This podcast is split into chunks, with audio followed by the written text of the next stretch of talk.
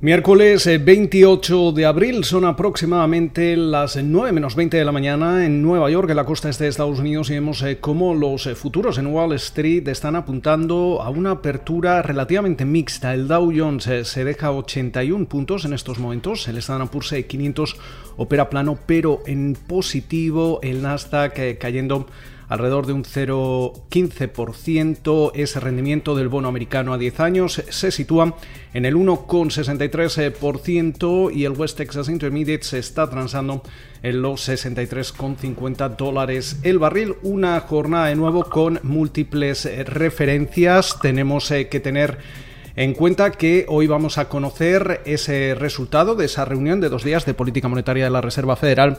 De momento se espera que el Banco Central estadounidense y Jerome Powell mantengan la calma eh, sin dar todavía ningún tipo de señal que indique que la Reserva Federal podría comenzar en algún momento a reducir esas compras eh, de, deuda. Estamos hablando de una compra mensual eh, que asciende hasta los 120 mil millones de dólares y que este sería el primer paso que indicaría que la Fed eh, se encamina hacia una normalización de la política monetaria. Precisamente mañana también vamos a conocer eh, ese dato de PIB, del PIB de Estados Unidos correspondiente al primer trimestre del año. Las eh, mesas de inversión hablan que seguramente la economía estadounidense creció más de un 6%, teniendo un efecto rebote desde el cuarto trimestre de 2020. Recordemos que a finales eh, de diciembre se aprobaba un eh, mini paquete de, estímulo por eh, alrededor de 900 mil millones de dólares y todo ello tuvo efecto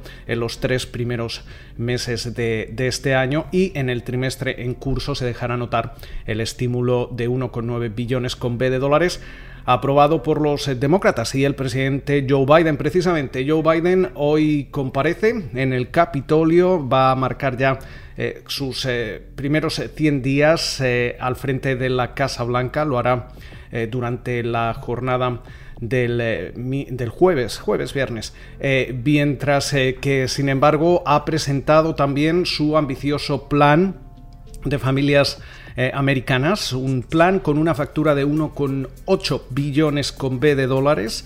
Eh, y básicamente está centrado en programas sociales, extender eh, créditos fiscales por hijo, garantizar acceso a las universidades comunitarias de forma gratuita y otra serie de medidas que en esta ocasión va a financiar con impuestos, pero impuestos a las rentas más altas. Se pretende volver a imponer un IRPF para los eh, aquellos individuos eh, que, eh, ingresan más de cierta cantidad hasta el 39,6%. Recordemos que esta, este tramo se había rebajado en esa reforma tributaria de 2017 aupada por los republicanos y el expresidente Donald Trump. También busca duplicar, casi duplicar ese eh, impuesto a las plusvalías, el impuesto a las eh, ganancias de capital desde el 20% al 39,6% y mantener ese eh, impuesto Medicare para financiar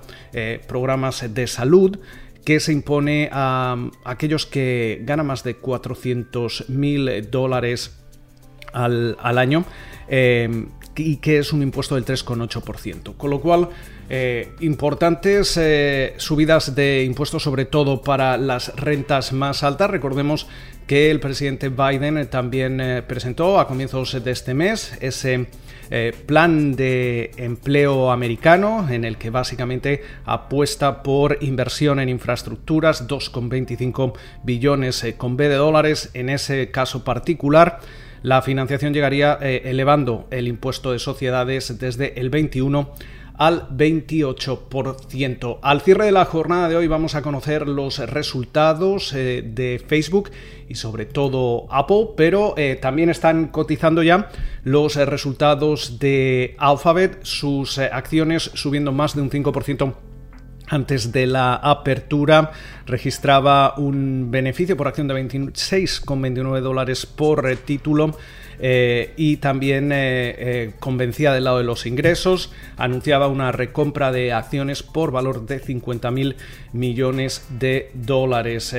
no ha convencido Spotify, por ejemplo, también hemos visto como Boeing perdía 1,53 dólares eh, por eh, título, eh, aunque eso sí veíamos como los ingresos quedaban ligeramente por encima de lo que esperaba el consenso del mercado. Sus acciones están operando a la baja. Al cierre de la jornada de ayer también presentaba cuentas Microsoft. Sus acciones están también cayendo en estos momentos. Un beneficio por acción de 1,95 dólares por título por encima de lo que esperaba el consenso también convencía del lado de los ingresos. Eh, con lo cual, muchísimas eh, referencias para comenzar la jornada. Esperamos que pasen ustedes una feliz eh, sesión y como de costumbre nos volvemos a escuchar durante la mañana del jueves.